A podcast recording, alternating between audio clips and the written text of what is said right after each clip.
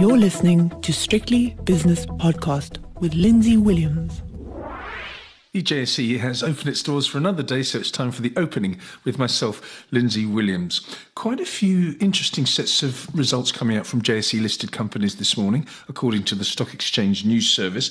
Stefanutti Stocks has come out with its numbers, share price up 6.2%. Mr. Price also with its numbers, and this came from nowhere. Uh, the share price down 7% so far. It's only about half an hour into the session, but still, a 7% fall shows you what market participants think of these numbers. Tsogo Sun Gaming up 1% after their numbers, and Kaap Agri up 2.3%, also released, released its financials today. So quite busy so far. What about the markets? It's been a it, has been a good 24 hours, I must say. The U.S. Federal Reserve released the minutes of its last meeting, and they're more or less saying 75 basis points is now off the table when it comes to interest rate rises in the states, and from now on it's probably going to be 50 basis points. Okay, so the markets love that, and it's risk on. The dollar rand is 16.95. That's a one and three quarter percent rally for the rand against the U.S. dollar. British pound against the rand is 2048. The euro rand is 1767. Euro dollar 104.25. Yep, the euro rallying, but more the US dollar falling. 104.25. That's a 1.1% fall for the US dollar, and the British pound just below 121 against the mighty greenback. Last night in the States, the markets were buoyed by the Fed minutes. Uh, Dow Jones was up 0.3%, S&P up 0.6 and the Nasdaq was a near 1% winner. This morning in the Far East, similar situation. Uh, Tokyo up nearly 1%, Shanghai uh, spoiling it a bit by falling a quarter of a percent, Hang Seng up three quarters, and the all share in Sydney just up a tad.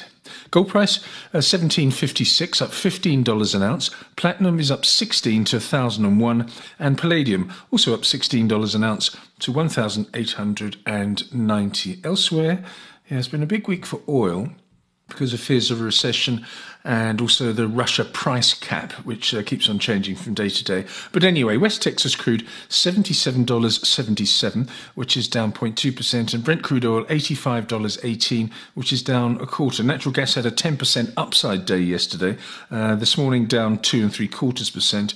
Wheat price down 1%, coal and iron ore doing absolutely nothing.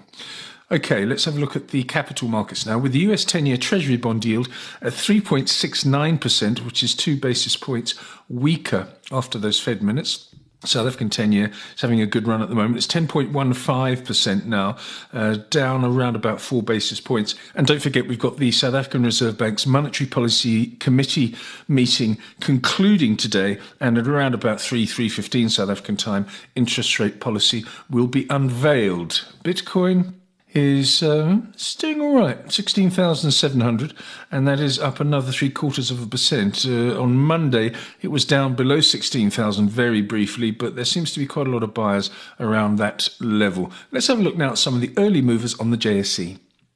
On the upside, HCA up 3.2%, Supergroup 2.5% better, Northam Platinum 1.8% in the green, Kumba Iron Ore up 1.6%, and Italtile a 1.5% gainer. On the downside, a little bit more interesting, with Mr. Price nearly 7% weaker after those results released early this morning. Alphamin down 1.6%.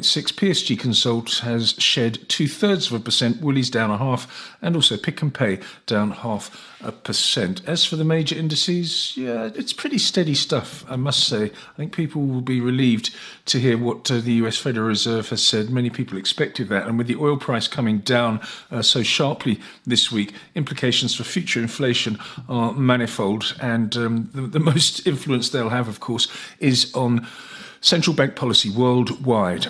The resources index of the JSE after around about 35 minutes up half a percent.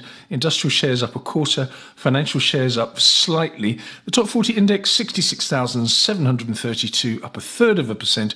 And the overall index, the all share, also a third of a percent better to 73,125. I'll be back later on with the double header version of the five o'clock shadow. And also, I'll be speaking to an expert about the delisting phenomenon on the JSE. In other words, companies leaving the JSE. Why is it happening? And what are the implications? So join me for that one, both of those rather. And also, I'll be finding an economist to talk about the Reserve Bank decision. So we'll see each other later.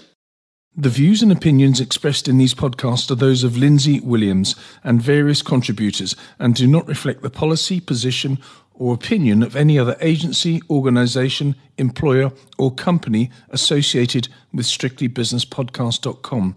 Assumptions made on the analyses are not reflective of the position of any other entity other than the speaker or the author. And since we are critically thinking human beings, these views are always subject to change, revision, and rethinking at any time. Please do not hold us to them in perpetuity.